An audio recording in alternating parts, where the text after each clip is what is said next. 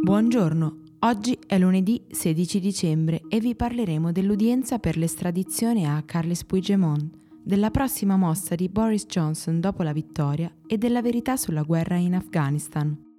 Questa è la nostra visione del mondo in 4 minuti. È prevista oggi la prima udienza per la richiesta di estradizione in Spagna di Carles Puigdemont. L'ex presidente catalano si trova ora in Belgio dal luglio 2018, dopo quattro mesi passati in Germania, dove era stato imprigionato e poi liberato a marzo dello stesso anno. Il mandato di arresto nei suoi confronti per il reato di malversazione e per quello di sedizione, ovvero per aver organizzato una rivolta pubblica contro l'autorità, è stato riattivato dal Tribunale Supremo lo scorso ottobre dopo la sentenza di condanna agli altri leader indipendentisti. Durante i disordini dell'autunno 2017, Puigdemont aveva dichiarato unilateralmente l'indipendenza della Catalogna con l'approvazione del Parlamento locale, rimanendo anche dopo la fuga il punto di riferimento dei separatisti. Si tratta della terza richiesta di estradizione avanzata da Madrid a Bruxelles. La prima è stata rifiutata dalle autorità belghe per un vizio di forma. La seconda, durante il fermo in Germania, è stata respinta da un giudice tedesco che non ha ammesso il reato di ribellione per la mancanza di violenza. Se l'estradizione dovesse andare a buon fine, arrivato in Spagna, Puigdemont verrebbe immediatamente arrestato e processato.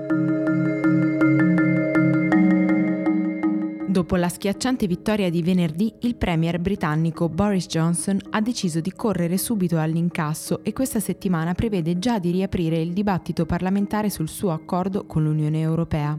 Dal momento che adesso detiene la stragrande maggioranza dei seggi, 66 in più rispetto a quanto gli sarebbe bastato per vincere, è molto probabile che in un'eventuale votazione, prevista probabilmente per venerdì 20 dicembre, risulterà vincitore. A quel punto Johnson punta a lasciare l'Unione Europea entro la fine di gennaio con un periodo di transizione che non dovrebbe estendersi oltre la fine del 2020. Quello che è certo è che i Tories hanno preso questo voto come una benedizione dei britannici ad andare fino in fondo con la Brexit e Johnson ha promesso che non li deluderà. Washington Post ha pubblicato le 2000 pagine di memo e interviste riservate raccolti dal SIGAR, l'agenzia istituita dal Congresso statunitense nel 2008 per indagare gli sprechi e il malaffare nella guerra in Afghanistan. Gli ufficiali sentiti dall'agenzia parlano di una generale sensazione di fallimento, della totale mancanza di un obiettivo o di una strategia comuni, dell'inettitudine di fronte alla mancanza di risultati concreti, al proliferare della corruzione e del narcotraffico. L'esercito e gli ufficiali al Pentagono non sapevano né chi stavano combattendo né perché. Al quartier generale di Kabul e alla Casa Bianca dati e statistiche venivano costantemente distorti per far credere al pubblico che la guerra fosse un successo.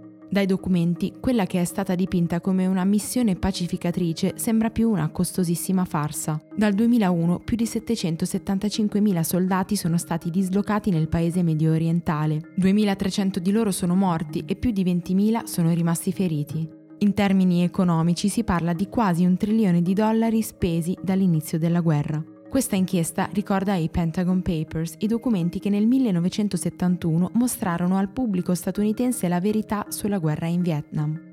Oggi sono particolarmente rilevanti perché in questi mesi la Casa Bianca è impegnata nei colloqui con i talebani e Donald Trump sta valutando se ritirare le proprie truppe. Alla vigilia delle prossime presidenziali, questa decisione potrebbe cambiare il futuro della presidenza statunitense se gli elettori saranno sufficientemente informati. Intanto, i civili afghani uccisi nel conflitto restano in costante aumento, persino a quasi vent'anni dall'inizio del conflitto. Per oggi è tutto. Da Antonella Serrecchia e da Rosa Uliassi, a domani.